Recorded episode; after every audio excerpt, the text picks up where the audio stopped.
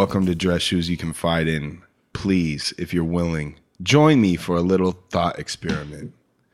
If you're in a city like we're in, where a shelter in place order is in effect, where bars and restaurants are closed, where parties and social events are prohibited, where streets are mostly empty and people are lined up around the block for entrance to half stock grocery stores where police cars are every fourth car on the street.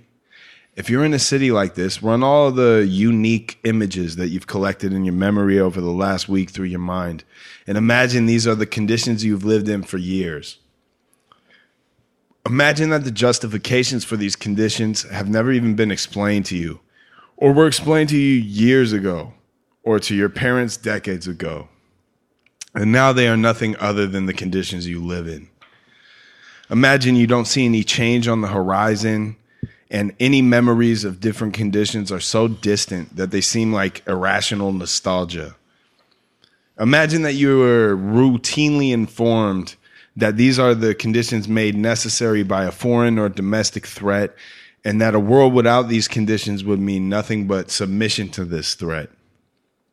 Imagine for years, every bit of information you were rationed co- commanded you to cultivate spite for your instincts to make money for a better future for you and your family, or to enjoy yourself with your friends, or to aim at conditions better than this.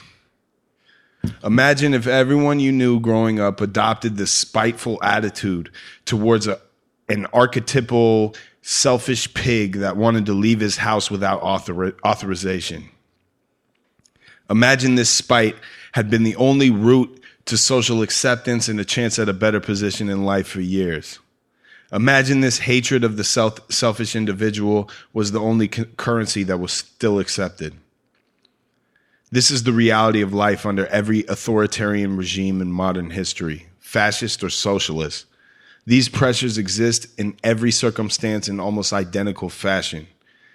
While you are prohibited from providing for yourself, prohibited from seeing the reality of the world outside for yourself, little by little, your concerns turn from what you can receive from the state uh, uh, to what you can receive from the state in order to alleviate the burdens they have placed on you. Over time, most people identify with their captors and adopt their initiatives and enemies. Over time, most people forget that it was the state that prohibited them from owning a shop or choosing between numerous occupations and sources of income. A myth is created around the collective effort to slay the dragon that would have otherwise devoured the people as a whole. The selfish bourgeois fetishes of the past were exactly the vulnerability that opened us up to certain death.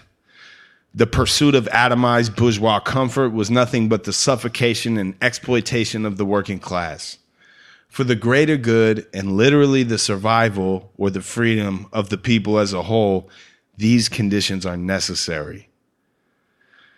Now take all of the knowledge that you have of the threats that authoritarians have used to justify their abuses historically. Imagine how convincing their arguments must have been to motivate so many people in their languages and zeitgeists.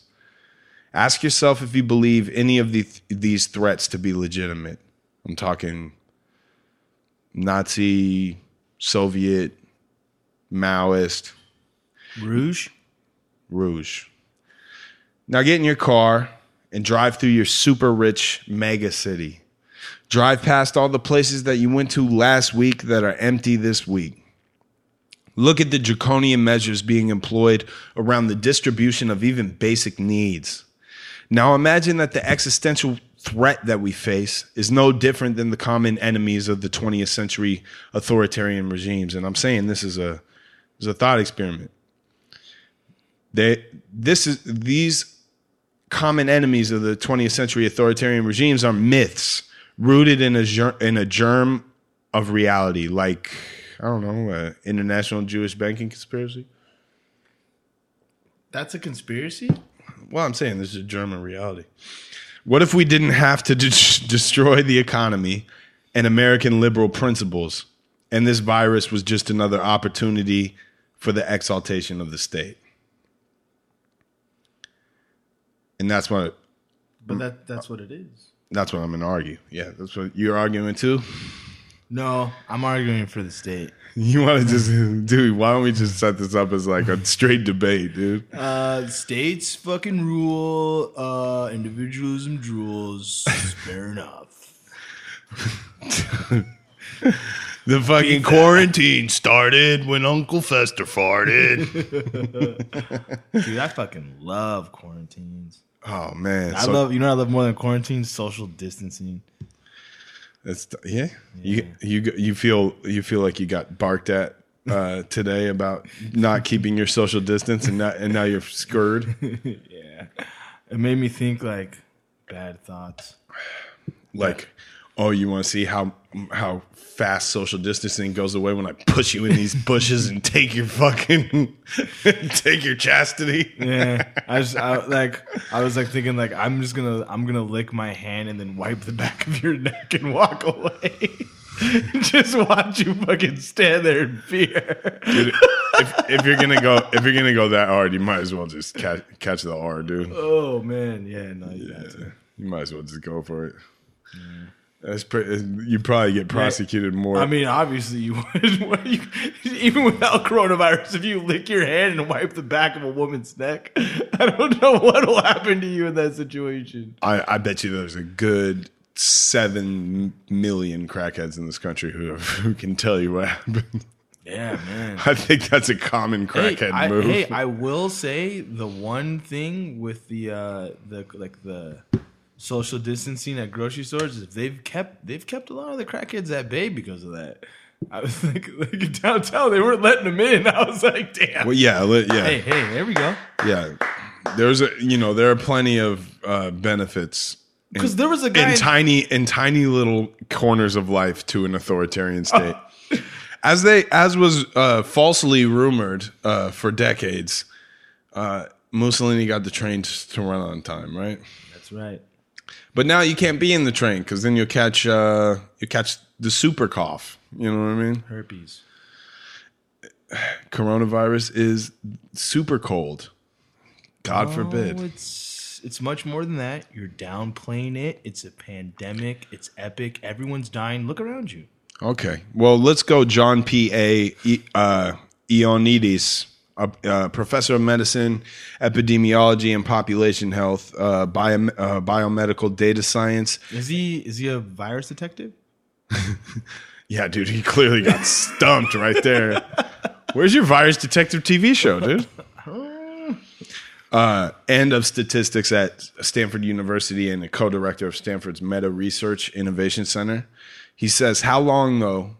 He says, "You know, yeah, all the people accepted these measures, right?" Which my argument is is that there's something very. I mean, we all share the belief, you know, I mean, I'm not for these measures at all, but anyone who is like, oh, you know, we got to do what we got to do, uh, you ha- you have everything in common with with all of the you know foreign enemy uh, Soviet responses yeah, where yeah, where you when, say like- there's spies from you know World War One spies and the whole nine, and then uh, you know we have to protect against fucking. Uh, reactionaries and people who are trying to destroy and bring back, uh, you know, czarist rule. Are you and- talking about Jews? man? Am I that deep in the underground where this is where it always goes? Dude, I'm just a typical backpacker, bro. This is a typical Talib Kweli hip hopper, You sound like you sound like you spotted someone without their uh, patch sewn to their jacket. No. yeah, hey, hey, let's let's understand that's the same as your little uh as your little paperwork to allow you to walk around the city, right? Yeah, that's in fucking France, dude. You have to get a sheet of paper to leave your house. Well, I have a sheet of paper as a courier. Yeah, I know. I'm, Right I'm, I've, I, I, I was blessed enough to become a courier myself now, so I'm just, I'm one of the few freedom, Yeah. freedom people, I guess. We, yeah, we're both in a strange position. It was crazy today. I was driving today, like in downtown, like eleven. Just how empty the streets were. I was like videoing, and I was like, "This shit is like all that was there was just like the Skid Row bums were like, what? we got all this to ourselves now. No, I, I that, that's what I'm. That's what I'm saying. I'm still out in it eight hours a day, nine hours a day, and I sometimes ten. hard, very hard, Very good, very long hours, and the I, best hours. but you know, a lot of people don't even understand what it is. Like I talk to a lot of people. I'm like, yeah, you do understand. There's a 45 minute wait to get into the grocery store, right? Oh yeah, yeah, yeah. And people would be like, what?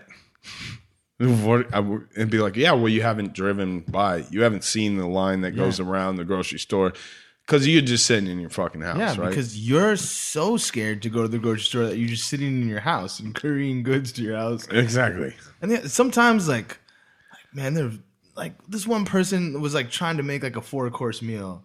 Like, you know what I mean? Like, I saw the thing, I was like, "What are you doing right now, man? Like, what what do you think these all these things are gonna be here? Like, you know, I was really hoping there'd just be some some Persian this and a little bit. You know, it's not there. And it's like, no, it's not there, man. Like, people are bum rushing these places right now. It's fucking madness in there. Well, trust me, you'll be hearing. you'll be hearing from me on Yelp. but so let's let's get to let's get to what the threat is. Like I, I, I want people I want people like please if you're hanging out tonight, you know, today you ain't got nowhere to go, you're sitting around, you uh switching between if you're anything like me, uh, you stopped watching Hollywood and any fucking Netflix shows years ago, and so all you have is crazy ranting lunatics on YouTube. Yeah, like that fucking video that you sent me about the the guy with like 18 degrees on Stefan Molyneux. Oh yeah, yeah. I, I tried, I tried, man. I got 30 minutes in, and I was like, oh, I can't. Well, that's one of the people taking it to the extreme of He had a lot of fucking great info in there, but Yeah. No, I'm just saying that. he- Well, I totally disagree with him on. You know, he's saying it's going to kill 4.7 million people. I didn't get that far. I don't think. I don't think anything like that's going to happen. 4.7 million. Yeah. No. So, and this is, uh, you know, and the, I I do the same thing. I have the same impulse with with all the environmentalism and all of it. I just see, I just watch you guys keep making. uh you first of all one one con, one constant is that you make a model and you take human action out of it and we live in a world where there are human actors right Yeah. and then you go oh for wow well something didn't work out exactly right and the water levels are the same in all the places that we said we're going to be underwater mm-hmm. right i'd like to bet i would like to place a bet with you Yeah, but you know how they, how easily they get out of that. It's that they go, well, it's because of the awareness that we brought up about the topic is the reason why the water levels are that mm, way. Yes, I've thought of this. I would like to set the terms of the bet strictly on measurements that we both agree on, and that we can we can go this measurement of this fucking uh, level of this on this day will be this or higher or this or lower. Please, Well, well- please take my bet, good sir. What was he saying about the 4.7 million? Like, when would that happen? In like the 18 months or something? Or Yeah. I mean, theoretically, like it it probably will kill 4.7 million people over time. I mean, the flu has killed millions of people over time. You know what I mean? Yeah, Like, I, I'm- mean, I don't know. Uh, I don't know. There's a chance that it could end up being a part of like the the you know the little basket of goods. well, I mean, it's already crushed the swine flu's numbers, or not crushed them, but it's it surpassed them I in the. United States. Oh, that was in the United States. was that 34 number? 3400 was the United States. No, I mean, I thought the total around the world was only thirteen thousand. No. or sixteen thousand. It was higher than that. no way. It was way higher than that. No, now that looking retroactively, no. Mm-hmm. But all right. so let's say uh, this guy says, "All right." So a lot of a lot of people in these, uh, you know, very enlightened Western nations are saying, "Okay, we can take being, uh, you know, martial law, National Guard getting called in, coming to California right now."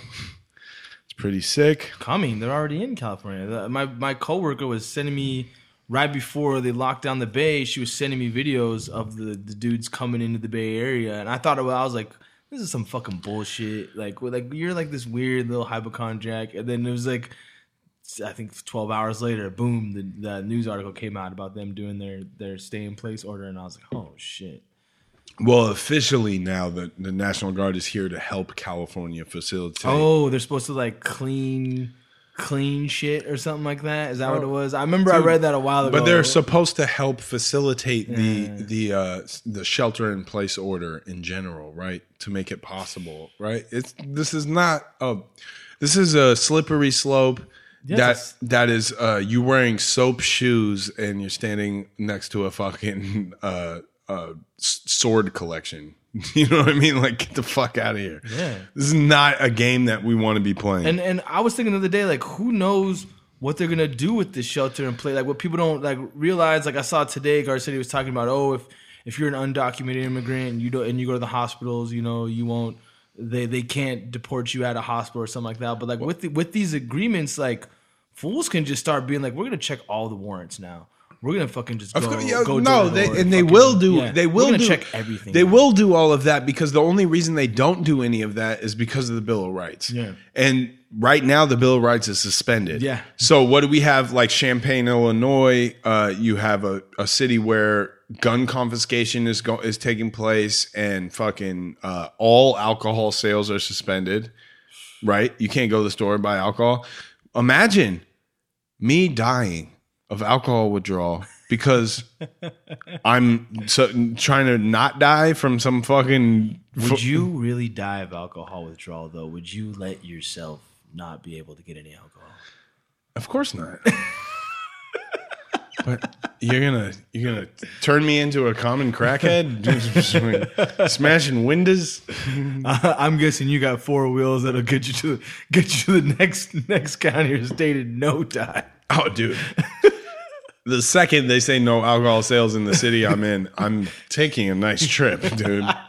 I'm loading up all my emergency supplies, which consist mostly of alcohol, and hightailing it out of here. But uh so it says, yeah, um, he said, though, how long, though, should measures like these be continued if the pandemic churns across the globe unabated? How, how can policymakers tell if they are doing more good than harm? Vaccines or affordable treatments take many months or even years to develop and test properly. Given such timelines, the consequences of long term lockdowns are entirely unknown. The data collected so far on how many people are infected and how the epidemic is evolving are totally un- are utterly unreliable. Given the limited testing to date, some deaths and probably the vast majority of infections due to SARS-CoV-2 uh, are being missed. We don't know if we are failing to capture the infections by a factor of three or 300, which is what I was arguing last week, right? Mm-hmm. Three months after the outbreak emerged, most countries, including the US, lack the ability to test a large number of people, and, and no countries have reliable data on the prevalence of the virus in a representative ran, random sample of the general population. This evidence fiasco creates tremendous uncertainty about the risk of dying from COVID 19 reports report case fatalities like the official 3.4% it's down to like 1.7 or something. But at the time of this article 3.4% rate from the world health organization cause horror and are meaningless. Patients who have been tested for sars-cov-2 uh, are disproportionately those with severe symptoms and bad outcomes. As most health systems have limited testing capacity selection bias may even worsen in the near future one situation where an entire closed population was tested uh, was the Diamond Princess cruise ship and its quarantined passengers. The case fatality rate there was 1%, but this was largely elderly population in which the death rate from COVID-19 is much higher. Projecting the Diamond Princess mortality rate onto the age structure of the US population, the death rate among the infected with COVID-19 would be 0.125%. But since this estimate is based on extremely thin data, where there were just seven deaths among 700 uh, infected passenger and crew, the real death rate could stretch from five times lower, 0.025%, to five times higher, 0.625%. Sounds about a rational range to me. Yeah. no, it sounds it sounds more than rational because it's like, Doug, just fucking look around you, man. Like before all our shit got shut down, like look around you. Like, did it look like fucking there was like fucking just rampant people getting sick all the time and shit like that? Like, nah. No, It didn't fucking look like that. No, actually, I live around a bunch of crackheads who look like they're sick all the Yes. time. I'm not really concerned And it's about like- anything like this. And it's like, and it's like, you There's know- actually what was there like fucking uh big like re re recurrence of uh like dead diseases in downtown LA. oh, typhus and shit. yeah, yeah, typhus. Because they're laying in their own shit. oh man. Yeah, but that, that was one thing that struck me as like a food service worker. Like we, when you work in food service, like like any type of cold and shit, like yeah, everyone that shit just runs through the shit because you're touching too many people all the time, constantly, and like in you know obviously touching different parts of your body. Shit like. It's just that's what happens when you work in food service, and it's like to like have during the time when it's like it's supposed to be here at this certain time, you know, and to monitor. It's like no one, no one in my whole like huge hundred employees, like no, like no one. It's like very, it just seemed very strange to me. And but then it's easily told off because it's like, well, then you're you're just, they're just all asymptomatic people, and it's like, I mean, damn, dude. The- like- well, here's the deal with that: is the more that you say they're all asymptomatic people, the more you make your case less compelling. Because if everyone is just an asymptomatic carrier, and then we're only talking about uh, very old and uh, you know pe- uh, people with pre-existing conditions, then we're talking about every other basic disease in our culture, like uh, the flu and co- common cold, right? Yeah. So uh, we do do not suspend the Constitution and uh, fucking engage in draconian totalitarian po- uh, policies uh, because of the cold or the flu, right? yeah, I mean, we didn't we didn't do it when a lot of the homosexual guys are dying of AIDS. We did, I mean, we didn't do it for Ebola, which actually sounds hella scary. Yes, and actually That killed. was, wasn't that like a eighty percent death rate or something or something wild? I mean, not anymore, but it's a very, very yeah. high death high, rate. high, high. And then we didn't do it. We didn't do it for the Hong Kong flu that killed uh, what? What was it? Six hundred thousand Americans. We didn't do it Really? for yeah, When was that? nineteen sixty eight. But uh, let's see. Adding these extra sources of uncertainty, reasonable estimates for the case. Uh, yes, for, from 0.05. So so yeah, when you when you take everything into account, you take that one percent is the number of people who died on the ship. Yeah, I saw. I saw that. I was always seeing that on world Worldometers. I was like, I would because they highlighted it in blue, and I would always go down to it and be like, that, "That's it's just always that that should be your fucking."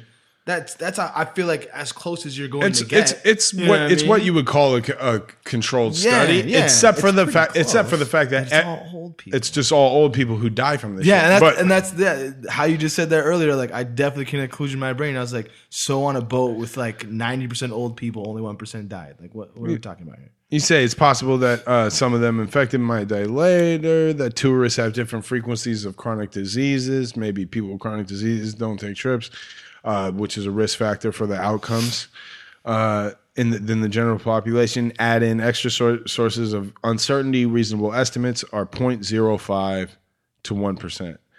Uh, that huge range markedly affects how severe the pandemic is and what should be done. A, populi- a population wide case fatality rate of 0.05 is lower than seasonal influenza. If that is the true rate, locking down the world with potentially tremendous social and financial consequences may be totally irrational. It's like an elephant being attacked by a house cat. Frustrated and trying to avoid the cat, the elephant accidentally jumps off a cliff and dies. Could the COVID 19 case fatality rate be that low? No, some say, pointing to a high rate in elderly people. However, even some so called mild or common cold type coronaviruses have been known for decades.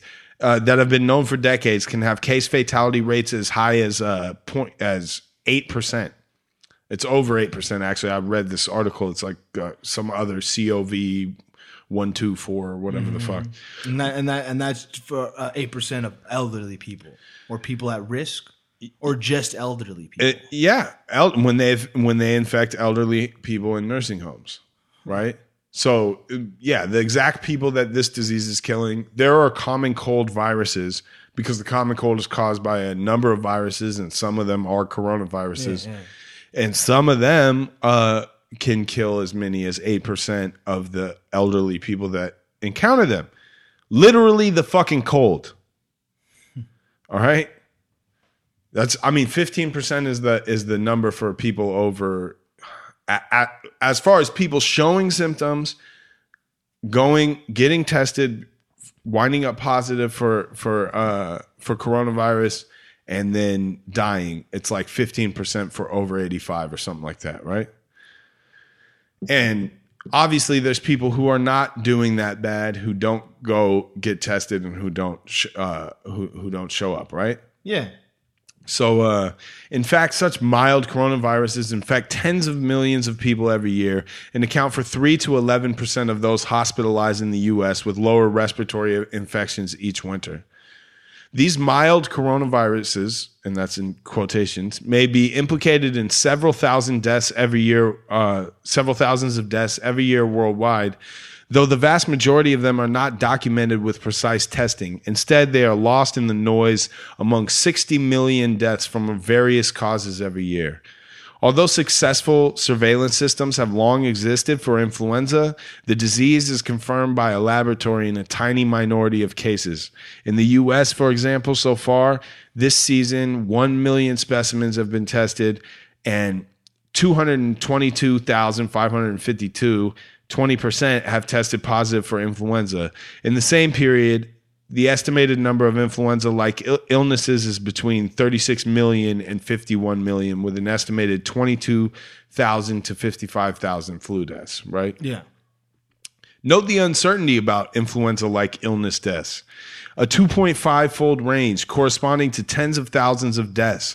Every year, some of these deaths are due to influenza and some, oth- some to other viruses like common cold coronaviruses. Mm-hmm, mm-hmm.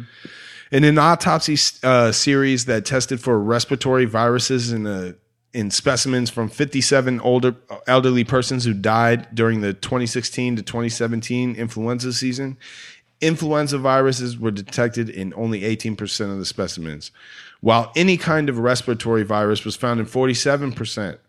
In some people who died from viral respiratory pa- pathogens, more than one virus is found upon autopsy, and bacteria are often superimposed. A private, a positive test for coronavirus does not necessarily mean that this virus is always the primary responsible uh, for the patient's demise. Right? Yeah, it could be a collection of different coronaviruses, different colds, and they just Different bacteria. Yeah, and they just like that. That was like the the straw that broke the camel's back. And that's one thing that we know for sure is that the vast majority of these people have serious medical conditions. Yeah, the ninety nine percent was in Italy. They were like, oh yeah, ninety nine percent had pre existing conditions that of the of the recent deaths I didn't hear that one, but of, that of their like their last the the big day or whatever the big batch, big batch. big fucking big batch. I think it said a lot of it was heart disease and diabetes. Yeah, those are not going well so far.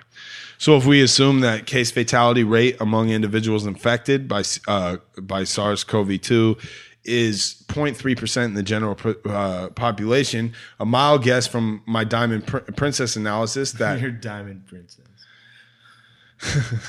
from my pony from my Ponyland perspective is that one percent of the U.S. population gets infected, uh, about 3.3 million people. This would translate to about 10,000 deaths. It sounds like a huge number, but is buried within the noise of the estimate estimate of deaths of influenza like illnesses. If we had not known about a new virus out there and had not checked individuals with PCR tests, the total the number of total deaths due to influenza like illnesses would not seem unusual this year. At most we might have casually noted that the flu season this year seems a little bit worse than average. Well, here's here's here's the thing though. Why are there so many reports? 'Cause I was watching them, you know, tonight on like the, the little like Sunday night news of like the hosp- nurses in New York, you know, and nurses like you know, yeah, I think even in LA, but it was New York mostly. They were like, we're overwhelmed. Like I've I've never seen so much death in my life. Like this is insane. They just keep coming in, and it's you know, it's like how how how are they seeing that if this is just a small bump in the bigger scale of influenza deaths? Well, I don't think I think it's a pretty bad problem. Mm-hmm. I think obviously it's it's a, a high percentage of people have to be po- hospitalized, right? Okay. But what are they saying? I've never seen so much death. Yeah, yeah. Never And- seen so much death. Like it's like this one lady because they like Vice did a little, or no, it was New York Times did a little like what New Yorkers are dealing with, eh, you know. And it was actually kind of interesting because they they went to a lot of restaurant owners and people who were like legit like I'm fucked. Like I'm fucked now. Like you know what I mean? Like I'm I'm I don't have a fucking salary. I'm not a fucking da da da da. Like I'm fucked. And then they're like going to the nurses. Nurses like, yeah, like I've seen like the death is crazy. It's just it's just ongoing, and it's like I've never I've never had a I've never not been able to help people out. And I just have to sit there and watch them slowly die. And I was like, I mean, is that true? Like like is that is that really how hectic these hospitals are now? Like like Well- the one in Italy, they had the, I've heard I've heard there's one hospital which I think was Columbia in New York that's Mm-hmm. that's actually to the point where uh where people who who are uh you know tested as sick Mm-hmm.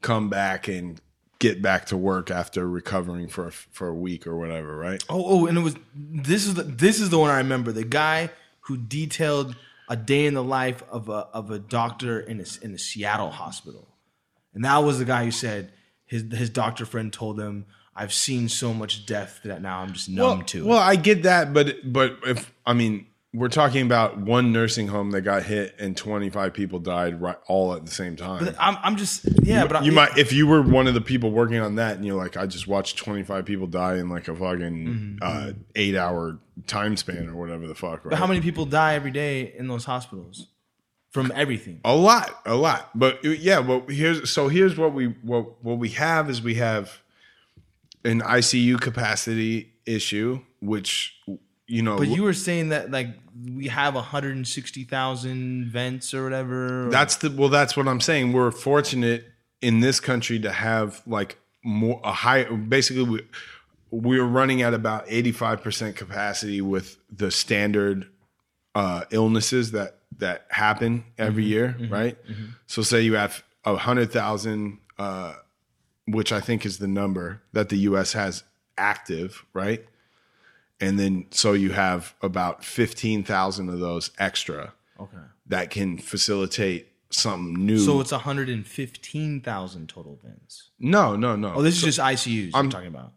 no, I'm saying the vents. Uh, there's there's 100 that are active, and then there's like 60,000 that are in storage. Oh, okay, okay. That are like in emergency storage. We're get, uh, is that like the thing that we're getting here in LA? The Trump sending us the ship, the the ICU ship. Oh, the the uh, n- the naval. Uh, we're- that's what everyone's saying. LA is getting the, the one of those naval hospital ships with all the beds. Well, yeah, that, that's what they're sending two two naval boats that are that are Red Cross boats, and those are supposed to house overflow uh, population from from the hospitals, right? But uh, yeah, so the the question here, so yeah, what we can get to is as far as as so far the U.S. death rate is falling, right? Which uh, this guy's article would lead you to believe, right? yeah, now the U.S. is doing uh, testing at forty percent or forty thousand uh, a day. okay. You know what I mean? Which is fantastic. That's that's uh, it, from my position. I want to see tons and tons and tons of cases to validate what I've been saying the whole time, which is that this is something that's ultra prevalent already and is not fucking it's not as serious as everyone's acting like it is because we're only dealing with people when they come in about to die. Yeah. You know what I mean? Yeah. And then you go, holy shit, they have this, and then you and you go, oh well, everyone who gets this dies, right? Yeah. If you test tons and tons and tons of people, you realize this is just a fucking uh, one more complicating factor that makes being old and having a bunch of health problems suck. Yeah. Which Well, so so is a whole lot of other shit that's going on at the hospital. What do you think about those reports of people saying like, "Yo, I got this in like fucking December, November. Like, I, I felt something just like this. I had a crazy, you know, all the symptoms of what this would be. You know, craziest flu shit of my life and I overcame it, you know, whatever. But like, That's what there, I'm there, saying. There are a large number of people coming okay, out so now saying that they're Pa- like, Mm-hmm, patient zero is November 17th in Wuhan, as far as everybody patient knows. zero did not go to the wet market. Hubei.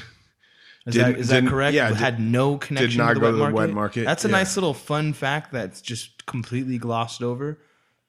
Yeah, but I'm not really interested in focusing on that right now. Mm-hmm. I, what what I want to do is talk about like we could look. We all know the information about this. There's a P4 uh, biolab in Wuhan that Mm-hmm. is uh, where they're studying the um, to to get make a vaccine for SARS. Coronavirus is a is a is a variation of SARS, Mm-hmm. uh, and it came from Wuhan. That's all the information that we have. Anybody has, so you can do whatever you want Want with that. it, You you know, I, I'll, it's not like I don't trust the I don't trust the CCP for anything, but I, I have no nothing new to say about that.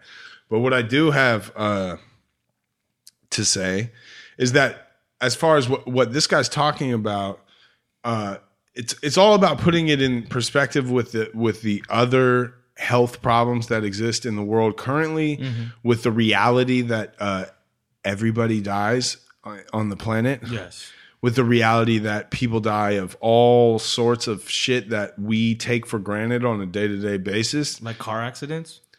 Yeah, but uh, and but all sorts of medical shit, all sorts Mm-hmm. of communicable diseases that we just accept as like you know Oh, this- like like when you're bringing up the MRSA stat, you know, and stuff like that. yeah. Well, that's even yeah, that's even kind of more different. That's like just a, a, a something in the hospital that's killing everyone. It's fucked up. That would that seems like a fucking uh, pretty serious health crisis to me. Seems like you need to fucking clean those hospitals out a little bit. Hey, clean those fucking beds. Hey, you ever heard of spick and span? You ever heard of getting on your fucking hands and knees. hands and knees and fucking uh, throwing a rub down on your fucking tools and all that shit Yeah, I throw a rub down. I might do two, three times a week. I tell you that much. with spick and span? Spick and span. Yeah, you know, a little rug burns or something, like turns a little red or something, but it's fucking clean. Yeah, Promise I, you that. I don't care. I fight AIDS with that motherfucker. You bring me a bottle of hooch. But uh so to say, he says to to to summarize what he says in the most pessimistic uh, scenario, which I do not espouse, the new coronavirus affects sixty percent of the global population and one percent of the infected people die. This will translate into forty million deaths uh, globally, match, matching the 1918 influenza pandemic. The vast majority of this hecatomb would be people with limited life expectancies. That's in contrast to 1918 when many young people died. One can only hope that, much like in 1918, life will continue. Conversely, with lockdowns of months, if not years, life largely stops. Short term and long term consequences are entirely unknown, and billions, not just millions, of lives may be eventually at stake. If we decide to jump off the cliff, we need some data to inform us about uh, the rationale of such an action and the chances of landing somewhere safe. And then, uh, and to, I mean, I believe that. I've been saying that since day one. Like this, this economic shutdown is going to kill ten times more people than this virus. Like maybe you know indirectly, but like in way in sui- ways that you don't ways, understand. Like, yeah, suicide. and if somebody, murder. hey, and if somebody didn't uh, call, blow the whistle on this uh, virus and get caught and get uh, you know censured for it, and then eventually tests are developed for it, and you know uh, who knows if we would even know that it's anything different than usual. That right? yo, that's the that's the craziest fucking part. Is if like like I was, I was I was telling my chick I was like if there was just no media coverage of this, if we just everything was stopped right now today, I was like, what what walk like would you be fear like what would you think about walking around like being around people and she's like, well, you know, I never thought of that. It's because yeah, like well, this shit like, might have just been they'd be like like, yo, there's there's some bad bugs going around, yeah, and they're leading bad flu season, and they're leading to fucking uh, a high rates of pneumonia. Yeah, it would it would have been mean? one of those, and those happen all the time. We were like, well, like I remember like what four or five years ago, it was like, man, crazy flu season, and like my mom was like telling me like, you really got to get a flu shot this year. You two- really got to get one. Two years ago was the most deadly, uh, I think, on record. That was the one where it was sixty eight thousand deaths in the U.S. It was 80. Eighty thousand deaths. Eighty thousand. Was that was that because they have a number on Worldometers that flu deaths every year uh, have spanned from two hundred ninety to six hundred and fifty thousand globally. So is Yeah. that the six fifty thousand globally? Well, in the United States, the in the United In the United States, the- it was the- tough. The Okay. 2018, I don't know that I don't, I don't. It could be just as bad for everyone Mm-hmm. that year, but the 2018 2019 uh, flu season was 80,000, and of that, in that flu season, uh, the number of people between I think what was the number 20 years old and 60 or something like Mm-hmm. that was uh, or maybe 55 something like that Mm. was 20 percent. You know what I mean? Mm. So 20 or so 20,000 or 25% or something. 20,000 people uh, in kind of like what you would consider young age Mm-hmm. Died of uh, the flu in the 2018-2019 flu season. Not the flu Yeah, the- specifically, but flu like Flu like uh, viruses could be a coronavirus. in pneumonia be. and pneumonia is, is It's just your lungs full of fluid. Yeah, Is that what yeah, was that's the- pneumo- pneumonia is counted in that because it's like either pneumonia is being caused by the flu or by one of these, you know, coronaviruses or different cold viruses or whatever, right? Whatever uh, puts you in a situation where you just end up with pneumonia without a without a more more central cause, right? Yeah, but what about flattening the curve? What about the fact that like you would have all of these people crushing the hospitals if you didn't do this? You know, and that would create way, way, way more deaths, like what you see in Italy, where like they just basically now what is it? I I don't know if that was confirmed, but homie was saying it was six, 60 and up now. Is they're just like Okay, you're, you're okay. gonna die? Well, then I'm to get real slick with economics, and we'll, we'll, let's do this. But uh, but yeah, I do want to mention uh, Amesh Adalja uh, from John Hopkins, who I also he did a show with uh, Sam Harris, and uh, he was you know oh yeah, the the homie posted that up uh, that that podcast. Yeah. he was having the same, you know, similar attitude. He's saying, look, the rational expectations for the death rates of this are between like 0.1, put it at 0.1 baseline of influenza, uh, and 0.6, like the South Korean numbers at the time, right? Okay. Because there's probably a severity bi- bias in the South Korean numbers because you know, and they were doing a massive testing campaign. They're doing way less now because they don't really have a problem right now, Yeah. right? So people don't just waste money. That's something that people should also think about. We're not going to test the entire global population because that's the same as why don't you give everyone a fucking uh uh uh you know free Uber back and forth to school every day? Yeah. These are scarce resources and you know they need to be fucking allocated where they're most needed right Yeah. But what? But also, wouldn't it alleviate some of the panic if you had? Because now everyone's like everyone could be asymptomatic, you know, and asy- like wouldn't it alleviate some of the panic to have yeah but the, more i mean tests to show that the no, death rate's lower? well i'm saying or- that when south korea did Mm-hmm. go hard on testing they did alleviate the panic and now they don't really have that many deaths coming out and they don't have that many new cases so they don't have an expansive the us is going to be the leader in testing globally very soon Oh yeah. I mean, the, the amount of the amount of privatized testing. Well, it was forty thousand a day for the last couple days. So you know we're gonna pass that whatever two hundred fifty thousand that South Korea had a week ago. We're gonna pass that very quickly, and then our number is gonna balloon, right? Because our number of, of cases. of cases, yeah. And I, I, you know, I'm, I'm saying, uh, I'm saying that uh, we're probably, we're probably looking at a drastically declining death rate, right? That, I mean, that's I would I would hope, I would hope for that because I mean, man, this this whole quarantine thing I hear, like I like how long do you think we're gonna like? How long are we supposed to do this for? That's the craziest part that no one has a fucking answer for. Well, so what you were just saying is flatten the curve, right? Yes, and that's the thing. I constantly like I get berated by people about that. Like, like Well, so- flattening the curve. Well, so why are we trying to flatten the curve, smash the curve? Why do we have uh, scarce resources in healthcare? Why do we have limitations on the number of hospital beds? yeah, because uh, healthcare is a right. Well and ICU and and all of that, right? Like how why why are we why why is it that we have the 160,000 ventilators that we have and that we can't dramatically increase that number of ventilators right now? Why? Well, Why is that? Let's talk about the common man's assessment of facts on the ground. The U.S. bungled this crisis not by suspending the Constitution and sending the National Guard to pen in its own citizens, but by being too liberal and waiting too long to do so. The federal agencies that should bear the weight of any problem in the U.S. due to the testing disaster uh, and the, and the um, you know not allowing private citizens to test people when they were trying to, right? Should have had more money and more power because that's the answer to everything. Also, the fact that we don't have universal health care or really socialized medicine is the reason that people are dying. Yeah, I hear that a, a lot. A lot. Funny enough, funny you mention that, the World Health Organization ranks nations' healthcare systems on a very similar rubric to that common man. It is all about how free and accessible the healthcare system is, on top of a little lip service to quality.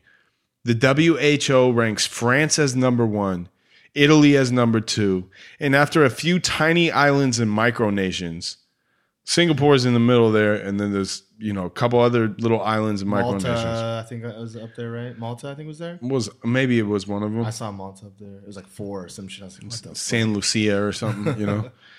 Uh, Spain is the number seven healthcare system in the world. Oh, that Right? makes, That, ma- that makes sense. I mean, they're doing an amazing job. I mean, Germany, on the other hand, has 0.2 percent, chilling right next to those guys. Yeah. Today, Italy is by far the owner of the most deaths due to healthcare capacity issues, and deaths total for uh, for that matter at forty eight hundred and twenty five as of March twenty second. What are we talking today? Wait, how could you have the have one of the best health cares, and your whole thing is that you don't, you can't provide enough health care? well, dude, you, what you don't understand is that it's free for everyone. It's a right. It's a right. So yeah, no, their deaths are fifty four seventy six right now. Damn, it already went. It went, it went up again. Yeah, it went up. Uh, it went up 600, 650. They're just fucking Overnight. like- they're just like tossing. They're just tossing bodies on the ground right now. Are they? They're just like they're just like sorry, fuck it, your shit's Well, all fucked up. Let's let's talk about why Spain has reached fourth place for both confirmed cases and total deaths in a very short period of time. Very short period. France is has the seventh most confirmed cases and the fifth most deaths on the same trajectory. The darlings of the WHO, the darlings of fucking socialized healthcare in the world, Mm-hmm. right? As far as large countries, especially, right? People will be like, yeah, but what about Denmark? You go, yeah, like a little country with nine million people or something like that. Yeah. Uh, and and you know, not a lot of like uh, unseemly characters. You walk around the street, there's not a lot of dope fiends and fucking not not in the way that there is in Paris or fucking you know, not in the way that there is in Rome, right? Well, I mean, man, remember when we went to fucking Paris and you got that fucking crazy cut and they just gave you bandages from like a Walgreens? A tr- yeah, a real true story from a from a from a uh, Paris emergency room. I was embarrassed to go to the emergency room because I never do, but it was my second major scar in one week, Yeah, and it was. and I thought it looked pretty bad. I thought I was gonna come back. I got jumped in London, and then I got fucking, and then I smashed my eyeball on a fucking staircase in Paris. And then I, I was thinking, all right, I'm going to come back like look like Quasimodo, so I have to go to the emergency room uh, and see if I get need stitches for this bottom one. And I go there, and uh, they rubbed Vaseline on my face and gave me a prescription for gauze with no tape and uh, for a uh, for a ice pack that was warm. I had to buy those at the at a pharmacy. I couldn't get them from the emergency room. That's what that sick ass healthcare system is look like from my perspective, right? that that looks like you got your right. Yeah, dude. I, You got your right to health. and then I paid fifty euros for it. I paid fifty euros to get slimed on by some fucking It's loser. because you're not a, a citizen, all right? Mm. Healthcare isn't a right if you're not a citizen. Oh, dude, what's up with that? That sounds like very fucking xenophobic, bro. um, so yeah, the darlings are handling it w- worse. Why is that? everyone is vitally aware that the spread of COVID nineteen pandemic, blah blah blah. Um, let's see. Uh, and to, it says to demonstrate, we can look at two cases of Italy and South Korea. At the time of writing, this was written in March 12th, and I got this from Mises Wire. I think it's from the the guy's personal site. I'll get to his name at the end. uh, I, I the the article that we had, we had kind of shared back and forth. Yeah, that's please, please. Italy, great. Italy has experienced 15,113 cases, while South Korea has confirmed 7,869. However, the South Korean number is rising at a relatively tepid 100 cases a day to Italy's roughly 2,500 added today. Uh, data on the spread of the novel coronavirus was obtained from this site tracking the outbreak. Fuck that. I shouldn't have read that. Overall, Italy and South Korea have similar populations, around 60 and 50 uh, million, respectively. Although the South Korean half of the Korean peninsula is about a third of the size of Italy in terms of uh, land area. Italy is experiencing quickly spiraling exponential growth in confirmed cases despite shutting down the entire country with curfews and travel restrictions and heavily focusing on the provision of care. By contrast, even a cult that even with a cult that essentially spread the disease on purpose, that's how it Yeah. all, that's how it all started in South Korea. South Korea has uh, gained a strong foothold in containing COVID 19. There are many reasons for this difference in outcome, but some of them are directly related to their far more socialized uh, healthcare system in Italy. Okay.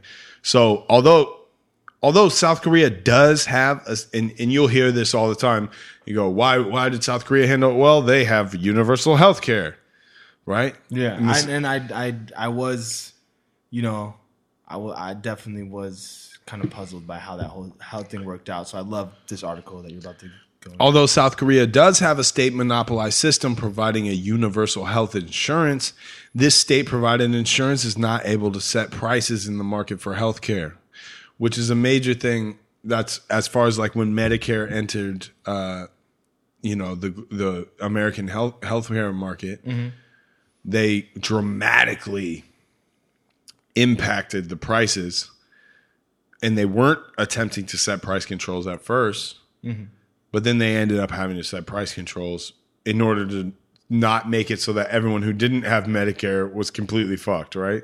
Yeah, Which is why if you're going to do something stupid like this, you might as well do it for everyone because you're just going to make everything expensive for everyone else, right? yeah, Now, I'm saying I don't want to do either one, mm-hmm. but yeah, you you just disadvantaging the people who who are missing out on this rush to to use free medicine, right? Mm-hmm.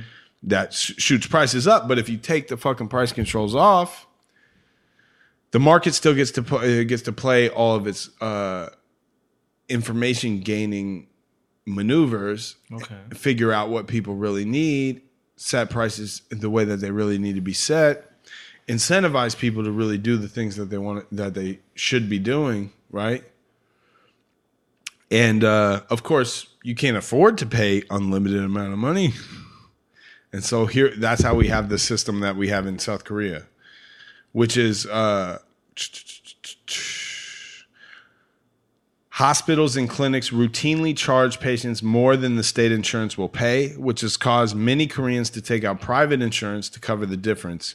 The Korea Bizwire reports that 8 out of 10 Koreans take out such insurance, with the average Korean paying just about $120 a month for supplementary insurance on top of their tax funded uh, universal health care, right? yeah. Which is pretty much the cost of uh, of catastrophic healthcare in the United States, right? Okay.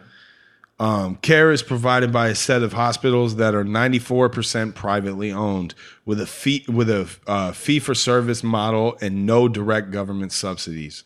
Many of these hospitals are run by charitable foundations or private universities.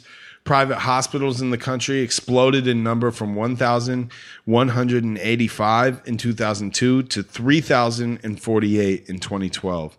The result is that South Korea has 10 hospital hospital beds per 1 1,000 people, more than twice the OECD average, and nearly three times as many as Italy's 3.4 beds per capita.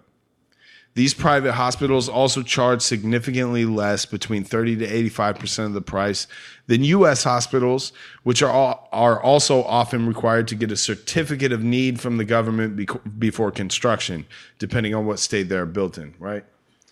So that's just about when you introduce big public programs into healthcare, how much decision making power they have in these public private, you know, hybrid systems, right? Okay. Basically, South Korea ha- uh, went full free market with the provi- with the good itself and basically just provided a welfare service to pay for it, right? Yeah. which Italy did the opposite. And so in Italy, by contrast, surgeries and hospitalization provided by public hospitals or conventional private ones are completely free of charge for everyone, regardless of their income. This is entirely paid for by the National Health Service, Servizio Sanitario Nazionale, as are family doctor services. Uh, waiting times can be up to a few months for large public facilities, though they are somewhat shorter for small private facilities uh, with contracts to provide services through SSN. Public and private medical providers offer free market options in which the patient pays directly, but this is rarely taken up and this contributes very little to hospital revenues. Emergency medical service is always free of charge. Italy experienced uh, ongoing healthcare worker shortage uh, even before COVID 19 struck the country. And they were blaming that on mishandling of, of, you know, why is the healthcare system not, in, you know, doing a more active campaign to recruit healthcare workers in schools or whatever, right?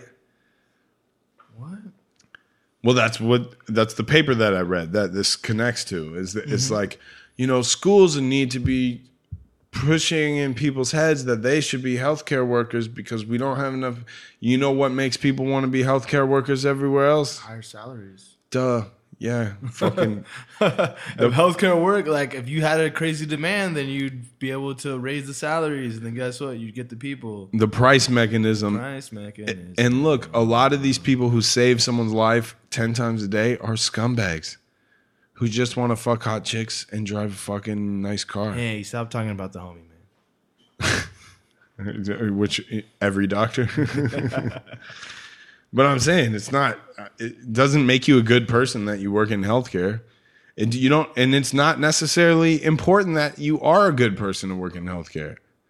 What's important is that you uh, Provide, are provide good care. that you're good at what you do. Yeah, yeah. That's some that you that that you're held accountable for when you fail. That you're fucking uh, that that you're you're awarded when you succeed, and uh, the price mechanism allows for people who provide this function to make a bunch of money Yeah. in a lot of different countries where uh, where you know people value healthcare, right? Yeah. And you know what? I bet you though, if if you if you, that price mechanism was allowed allowed to fuck around with the salaries, you would get people that would, because of the higher salaries, care a lot more about their service too. You know, like like in my industry, there's once you get to a cer- like to get to that certain level, to get to that certain money, to get to that certain salary, you do have to care about what you're doing. Well, yeah, you just have to be so fucking good, yeah, and you, and, you have by, to be so fucking good, and by being so fucking by good, virtue of being yeah, Yeah. by virtue of being good, you've you've uh, immersed yourself in the in the But it's idea like if- for the most part, yeah. yeah.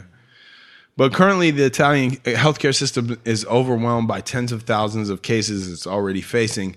They have turned to rationing care to prioritize the young, leaving uh, m- the most at risk of the virus to essentially fend for themselves. which Mo- doesn't even fucking make sense, man. Like what? Like you, the the numbers are already out that the people, the young people, are the ones that are surviving their most. Well, I think- but, I but is that with medical care No, I, they're th- I surviving, think. or Yeah, no, I think this is all about who is uh, who is getting ICUs. So So the young people, they still might have to go into an ICU, but they're gonna be surviving that ICU trip versus the old people. You're putting them in ICU and they're not. Yeah. even, it's not even worth it. yeah, when you get an, and when you get such bad uh, fucking uh, pneumonia that you can't breathe no more, they put you on a lung that breathes for you until your body clears, the the, clears the Yeah, shit out, right? because And- all, cause all all that shit is is your body is just like your lungs filling up is actually your body winning the fight, and it's just like the That's the crazy. shit. That's the reason why they say that kids, from what I've heard from like ten people now, why kids don't get it. because they don't have a strong enough immune system. Exactly. So it's only your own immune system that's killing you with this shit, and it's yeah, yeah. and That's why the Spanish flu was so so deadly because it was it was turning that on hyperspeed to people in their twenties and thirties. So Yeah. fucking, they were just they had strong ass immune systems that were just murdering them. It's fucked up.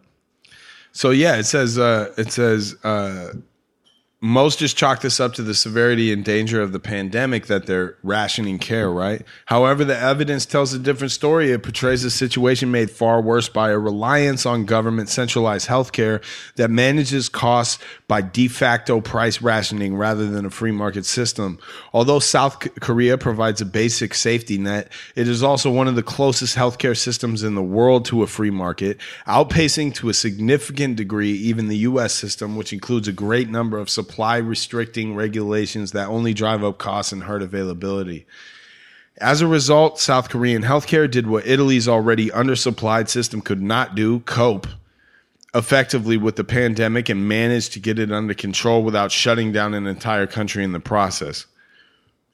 If U.S. officials wish to, wish to effectively handle the rising number of cases in big cities, they would do well to take lessons from South Korea and start freeing the market for healthcare rather than bungling a monopolized testing protocol, which we've already talked about, the CDC not allowing fully functional tests and then on, forcing everyone to use a fucked up test that didn't work and they admit didn't work and now they had to start over so we're starting at zero with zero tests right mm-hmm.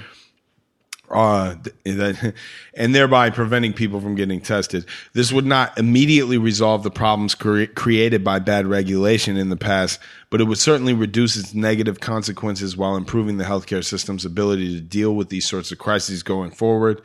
Uh, and it would also have the benefit of reducing the cost of healthcare generally. And then today, right before I came here, uh, my brother sent me the thing. Israeli doctor Guy Peleg, who is currently working to save lives in Parma, Italy, told Channel 12 that things are only getting worse as the number of patients keeps gr- growing. In his, de- his at, as his department uh, receives coronavirus patients who are terminally ill, the focus is to allow patients to meet loved ones and communicate with them during their last moments, despite quarantine re- regulations. Other reports claim that as the number of dead increases, some families find themselves unable to secure a proper burial for the loved ones. Uh, Peleg said, from what he sees and hears in the hospital, the instructions are not to offer access to artificial respiratory machines to patients over 60. Damn, that is that that is. I saw your, your your brother sent that, and I was like, or said that, and then I didn't I didn't get to see the confirm back for the actual. That's fucking nut. That's that's the entire risk, the entire at risk population. You're just like, I mean, we just can't can we can't do this. We can't do this. So, in a large part, I read a lot of articles about South Korea's troubles with their national healthcare system about 15 years ago, 20 years ago. It started in like 1977, I think. They had totally private before that. yeah.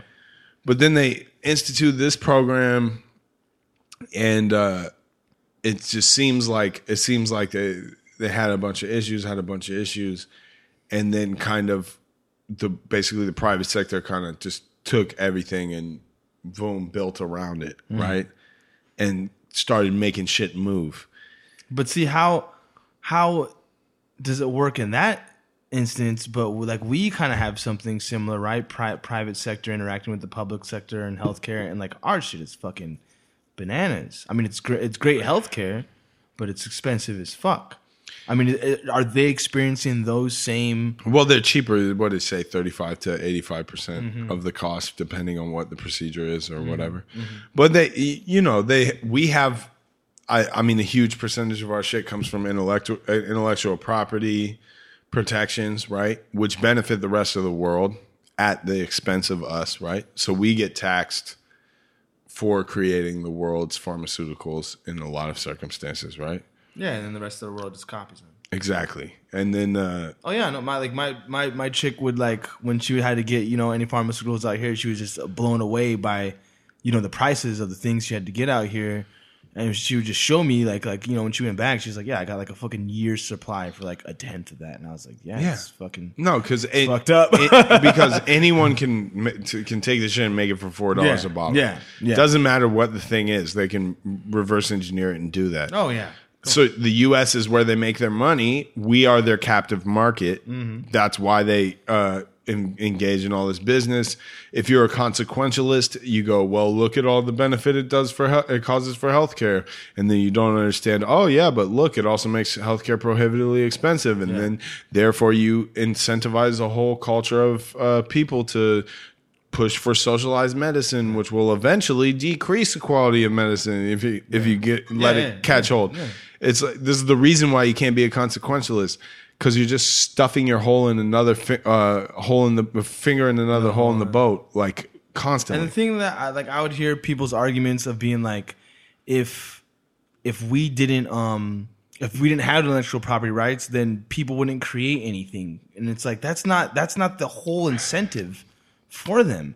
Like like like it's not like, also the only way to get paid for doing yeah, it. Yeah, yeah. no like there, there's they'll they will find another way to get their paper, but like that's No, and it's and, and you go, okay, so we don't have the we we aren't the only country in the world where this racket is put together to make extreme profits for these companies and and you know, we don't create the world's uh best pharmaceuticals.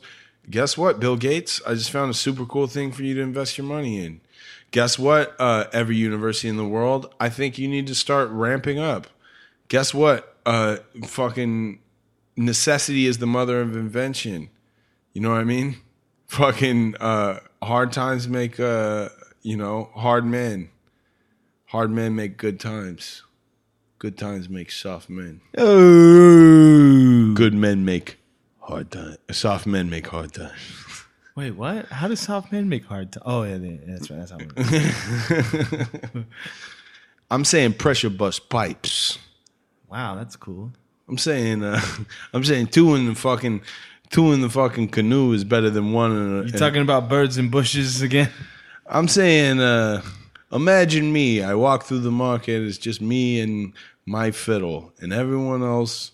No one wants to see that fiddle. This is the kind of stuff I tell the toddlers. I'm getting away with some really like lazy jokes with the, with my kids these days. yeah, I can just say anything to them. They start laughing at me. You know. they're laughing, laughing now. Yeah, I'll just be. I just as long as I'm singing songs and like, you know, flashing shit around them. That'll Do you, do you ever just go up to them and be like, you, you tell them about the kids throwing rocks at your cocks while you're trying to throw a rub down on yourself?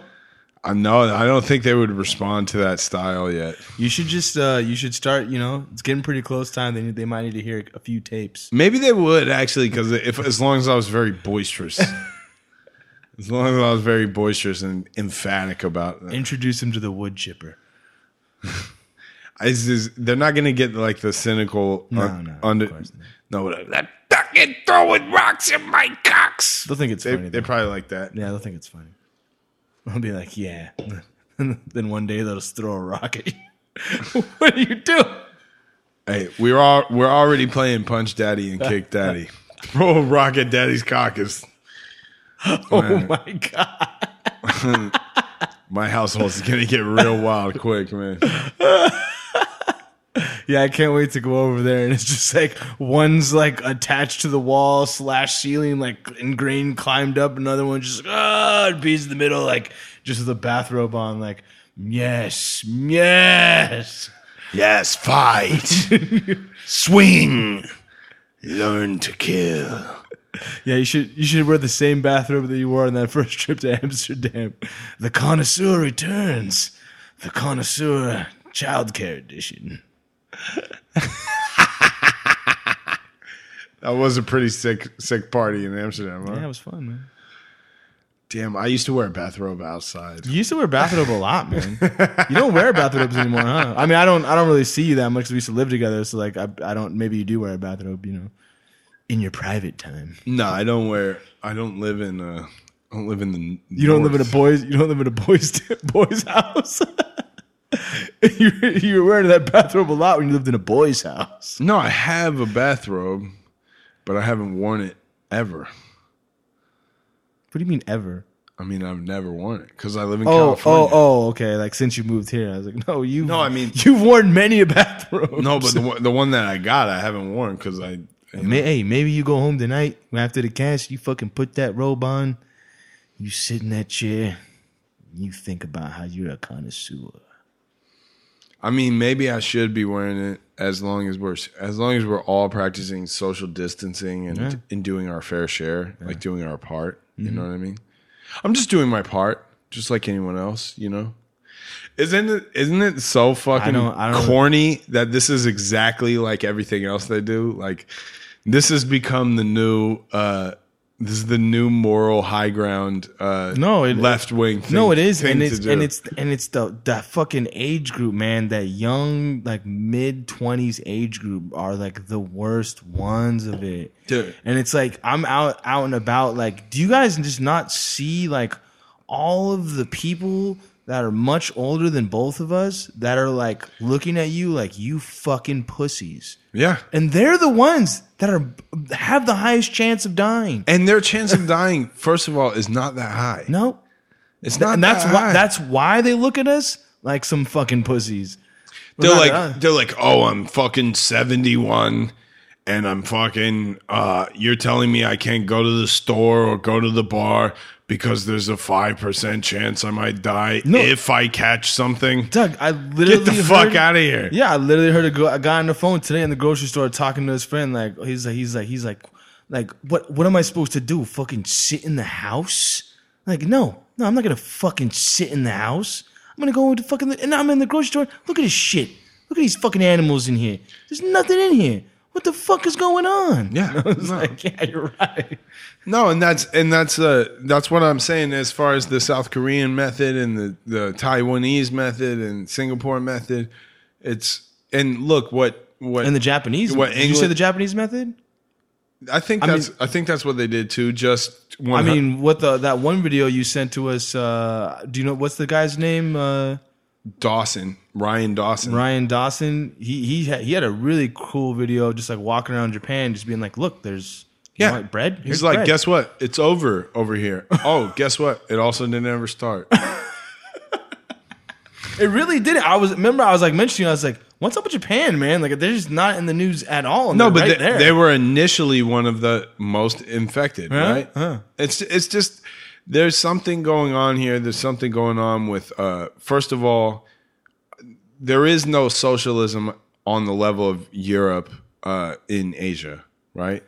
E- even in China, the Chinese healthcare system, funny enough, surprisingly enough, provided by the CCP, the Chinese Communist Party, is less socialist than the motherfucking really. You're- How so? because it covers less than 50% of healthcare costs. Oh shit! So everyone pays out of pocket for everything or, or has private insurance.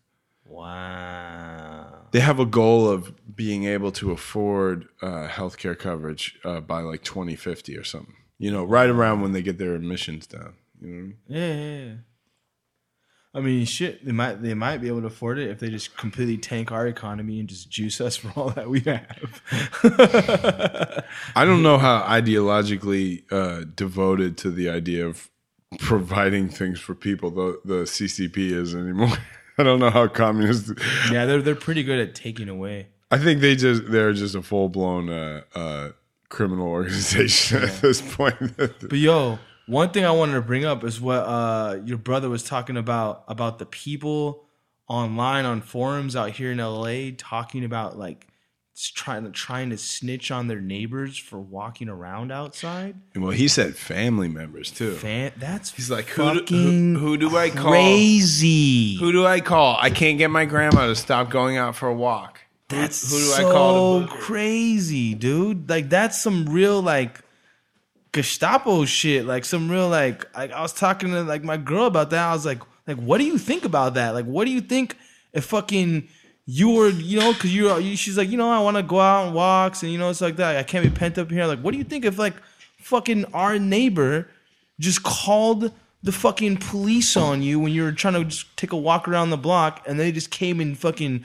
was like, "Oh, hey, sorry, you got to go back in the house." It's Like, how crazy would that be? You'd be like, "What?" Yo, but that's the obviously what this has to be. This is a right. We are all in this together. Yeah, I get that. We're Oh all my in God. this. Are we all in this Oh together? my God. I don't think we're all in this together. The, the fucking Matter of fact, I hate all you guys, Yeah. man. I don't like any of you motherfuckers, dude. I, I never once hung out with you ever. So I'm con- I'm kind of confused how There's- now we're all in this every together. every once in a while, I talk to one of you guys at the bar and like tolerate your ass. I do not like you motherfuckers. This country is full of uh, the most narcissistic, pussy, fucking Yeah, uh, pussy, self-indulgent group of fucking pansies you could possibly get we together. we, we're looking like some Or- real pansies. or just the most selfish, evil, hedonistic monsters. Like those are our two types of people. We Hmm. have like pure evil. and which one are you? Man, I'm just I'm just straight up. Hey man, I'm just I'm just a good boy. You, I'm- you're pure Americana. No, I'm an archetype from fucking from fucking the ancient past, bro. oh my god. I'm the jovial. I'm a, I'm a jovial uh, naysayer, bro. no. I'm fucking. I'm Friar Tuck. You're Friar Tuck. Yeah. Oh my god. On the other hand, uh, you know, we're around a bunch of like opportunistic, hyper criminal assholes who like actually are just like super angry about whatever happened to them growing up and they want to inflict it on somebody else. Yeah. Or we're around a bunch of fucking pussies who don't even know that their life is ever in danger. That's why they're so scared right now. But what's weird is how they're kind of convincing the hyper criminals. Like I don't know, man. This should, this this moment right here is very odd. Well, apparently It's those- very fucking. Apparently, odd, those man. guys are only they're only uh, tough when it comes to impressing their homies or something. It's just I don't know. This this how everything has been shaking out out here. Like with this situation has like brought a very like big glaring I don't know microscope or whatever you want to say to like our like people. Like I just never noticed like whoa like yeah I'm a, I'm around people and my job's a lot. You know what I mean? But maybe it's just because of like I'm in more of the service industry, so I'm just kind of like that's I'm just providing a service. I'm doing my thing, but like it's man like it's fucking nuts how people think right now like it's nuts man like it, it doesn't it feels like a fucking dream or something well, here's the dream that they're living through: is that they the, the Federal Reserve is printing a record amount of money right now. yeah. No one's talking about any of this stuff. No one's talking about the fact that like we're we're gonna go like everyone's talking about like yeah fucking trump's ruining this shit. We gotta like we're gonna we gotta get fucking our guy biden. It's like dog i don't even think trump wants this shit anymore. He might just fucking at the election be like you know what? Have at it, Biden. Go ahead. See what you can do. When I fucking printed a trillion dollars a day. You know what I mean? Like, what? Go ahead. Go ahead. See what you can do. And just to clarify for everybody, when they're printing that when they're printing that money, th- there's some of it that is going into like specific. I, some of it they they they're they're calling QE specifically, and some of it is just specifically short term loans that are going into uh, the repo markets, right? That and that that's supposedly pay back in a week or two or whatever. Yeah, yeah. That's that's what I, I had read in like that. They're they're not even the banks aren't even trying to take as much loans as as the money that's available. Like, what's what's what's that about? No, but well, as far as the as far as basically the shortfall of the overnight lending between banks, this is I mean, to get back to like real Austrian principles is like what is the core foundation of Austrian business cycle theory is that credit expansion is the cause of the boom and bust cycle, right? And so the initial enemy in Mises's lifetime was uh, fractional reserve banking, which he considered fraudulent. The fact that people were depositing their savings in a bank that told them that they could take their savings at any time, uh, but they couldn't take them at any time because if everyone came to take them at the same time, then the they bank. wouldn't be there, Boom. right? Goodbye. Right, and so y- yeah, and I mean maybe they pay you this interest rate as like some whatever the fuck, right? But it's hilarious, you know. No, I, I I had seen somewhere. I mean, it's it's obviously on a much like lower scale, but it was like some some bank that was saying like, maybe it's in Seattle or some shit that was like, you guys got to stop withdrawing your money. Like you can't like you can't just keep withdrawing your money out right now. You got to stop, or we're going to stop you from withdrawing your money. Yeah, I was like, whoa. well, this, That's how that. Hey, that's how shit gets real fucking Great Depression. this is how it happens. real Great Depression-y, man. Well, and this is why money just went out of gold and money just went out of Bitcoin is because it's a it's an international fucking clamor for liquidity. And the fact that all these people have open projects and all these people have, you know, business they need to keep running and they're just short on cash for making day-to-day operations possible. Yeah, so they're selling they're selling off their investments because that was one thing that you had mentioned was like, and you know, uh, Schiff was crushing. It was like, "See, it's not a fucking store of value. No one's fucking you know putting their money into a crisis." And it's like, he is correct on that. Like Well- people weren't putting their money into it, but You, you see the same thing happening to gold and even more to like a, a, you know, gold and gold that, stocks. And that that explanation is what you said right there. Is that it's just people need liquidity. They need they need some, Yeah. some some type of shit just to keep the lights on. Yeah, no, I think I think people are gonna rush back into Bitcoin and and crypto and gold uh, when it becomes clear that there's some sort of economic activity that's going to take place again, and then you go, okay, which is which is the uh, so okay now we can engage in like saving, which is what those are. Those tools of saving, right? Those tools. Do you have one of those tools? Are you promoting a gold card by any chance? Well, if you, I mean, you just just hit up my website. It's uh, My wife, she buys everything in gold. It's gold a- jewelry. it's bbcbbw.net. BBCBBWs.net. but you know, if you, it's it, as far as as far as like in the in this super complex economy, you know, that kind of logic doesn't work in a you know one week period, right? Yeah.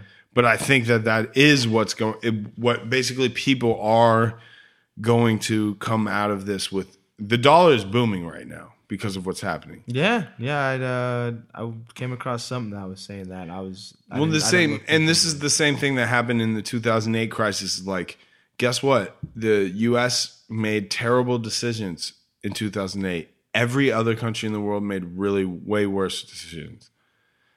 The U.S. is making awful decisions right now. Mm-hmm. All of Europe is making worse decisions.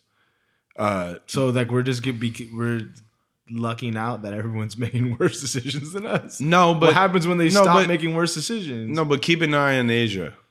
Yeah, they're not making worse decisions. Than Asia, us. Asia learned something this time. No, we're about to be fucking second. We're about to be playing second fiddle. I that, that's what I mean, in our own country, we're kind of playing second fiddle to them. I mean, Indians and fucking Asians are the top percentage of fucking earners. Oh, trust me, when it actually changes, you'll know the difference. Fuck. When it actually when it actually becomes an Asian world as opposed to a European world, you'll know the difference. Oh, buddy. Wait, but they have fun. They have fun in Asia, right? They- have fun. For now, No, but they have fun. Vietnam, there's a lot of fun over there. There, there there's fun. Thailand, there's fun. They can- I Why had- can't they bring some of that fun here? I had a lot of fun there, but you know what? So much of that is built on like America Americana. You know what I mean? what what happens when this Wait, are you saying there's no fun in Japan? There's there's there's fun. Isn't they have their own fun?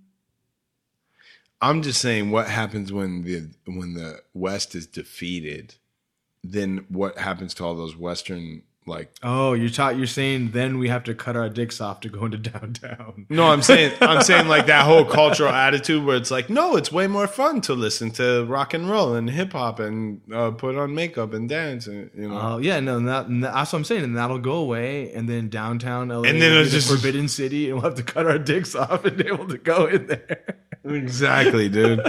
if you ever want to go to a fucking civilized bar again, you're gonna have to be a eunuch, guarantee fucking tea.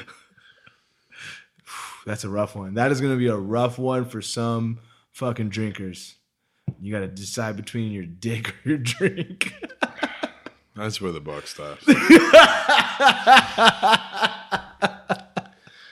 I'll go pretty. I'll go pretty.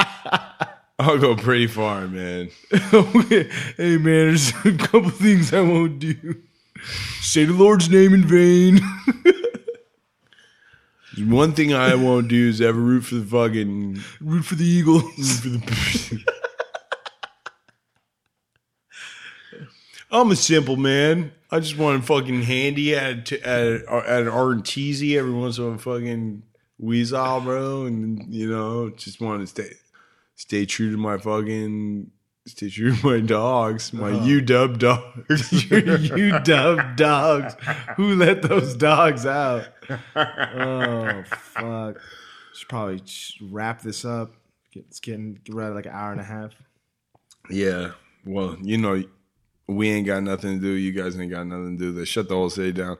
Let's go try to find uh, one of these secret parties downtown Los Angeles. I heard they have secret parties for people who want to get.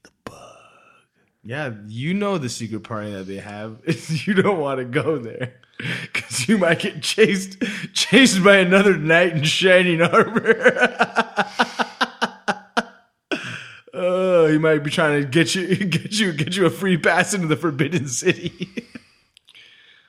Oh man, why why why could there not just be a bunch of like co-ed, you know, hip people who are into hanging out with Satanists after hours? yeah, that's a good. That is a good question, well, it's just a bunch of fags, apparently. dude. That's it's open to interpretation. Remember, you were told that. Yeah, some of these people look like hot chicks. If you just put just put your upside down goggles on.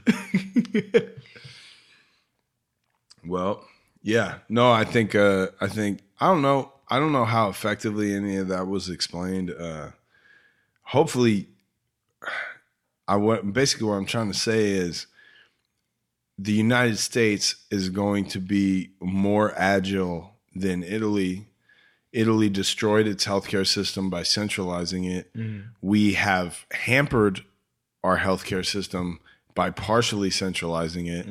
Uh, but especially if you're going to make good decisions right now, you don't force people to make shit. What you do is you allow the price mechanism to operate.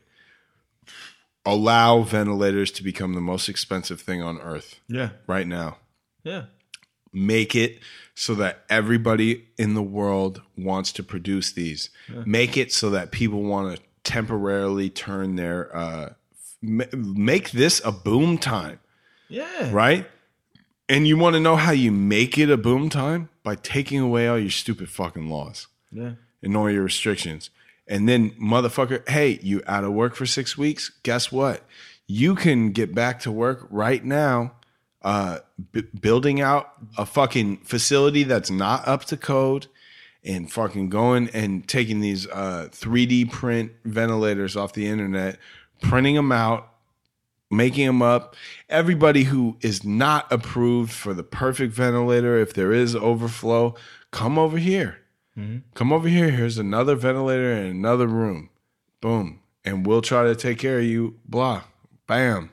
Yeah, Right? this, this could this could this could have been a, a moment of economic boom instead of bust. It certainly should be. And it certainly should be. It, Hey, look, it's a moment of economic boom for me. Oh, Right? It kinda is. I'm not gonna lie. hey, the, the last recession, the last recession, I just fucking made a ton of money and Dude, just I don't ha- even. I partied don't my ass off. remember. Like that's what I was sitting. I was like, this one might be weird because I don't remember the last recession. Like I don't. Like I, we weren't even we weren't even watching TV that much either. So it was just like I was like, I don't I don't even fucking know what's going on with that shit. No, man. dog, we were, dog, we were in Europe on a on a rampage hmm. when the fucking housing crisis happened. Oh yeah, that's right. Come on, dude. We've been partying for decades. Yeah, yeah, that's what I was saying. That's like I literally I just remember like like when everyone was like, "Oh, it's finally done," and then I heard these dudes being like, "I made so much money off buying these cheap foreclosed houses," and I was like, "Wow, that's interesting." Yeah, whatever. We just, I've been selling that shit. It just keeps moving. Yeah, I, I, don't, I don't know, man. I can't I can't help you on that one. Nothing. My world seemed pretty pretty straightforward. I think it's gonna be easy this time too, man. Just I hope so, man. I if, hope you- so. if you just stay agile, if you if you're not like a fucking, you're not like, oh, I only have one skill and I just can't do my skill anymore, so I'm gonna sit at home and blow my head off. well, definitely, you know what has happened with me has definitely given me a lot of hope for the agility of of being able to move through the market. You know what I mean? Because I'm like, holy shit! Like I'm actually making more money than I was before. Yeah. It's like, oh, And you were bummed. You thought you were done. I was like, oh man, this is, and I was like, oh well, no, actually, just you know, I figured something else out. There's a little, little bit of what was this? Would that be a little bit of arbitrage? But yeah, but you just viper mad. Must have your fun. oh my god! I never said it can't be done. The people are talking, but I don't care. I'm 21, I'm far from done. I've just begun. What? You don't know that one? No. Wrap your chops around this stick of tea, blow this gauge, and get tall with me. Is that the Doors? no, it's like fucking ancient weed song from like 30s or something. Really? Yeah. Oh shit! Good tea is my weakness, and I know it's bad, Dude, but it sets me fucking- gauge, and I must say I'm viper mad. What the? Is that like a blues song? No, it's like a fucking jazz, a jazz weed song. A jazz? But you don't even know who it's by? I don't know. It's probably by a bunch of people, but it's, I, the one that I know is from uh, Sweet, Sweet and Lowdown. Sweet and Lowdown. The movie Yeah, with Sean Penn. yeah. Oh. Django was his favorite guitarist movie. Yeah, Shooting rats. yeah. We brought sandwiches.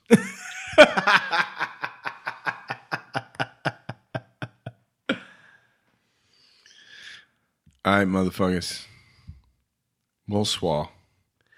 Enjoy your uh enjoy your fucking uh life in your new authoritarian shithole fucking country that you all begged for, you bitch ass motherfucker. Make sure to get your fucking papers before you go outside.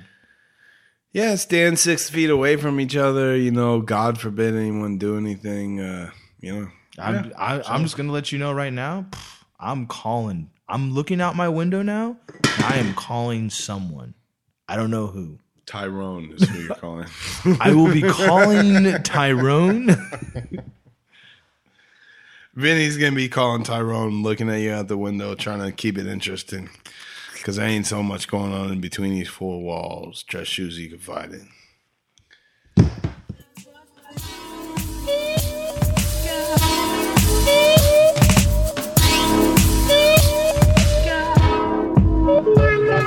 I ain't running from shit now. The door get kicked down. A lawyer can sit down. A foliage is thick in the soil. Rich brown oil beneath the turmoils of myth. Hell only exists in the minds of defeated men. If Venezuelan bread lines in your head when they threaten the Fed time. In the dread to be regretting the headlines that you could have made, but your energy redline.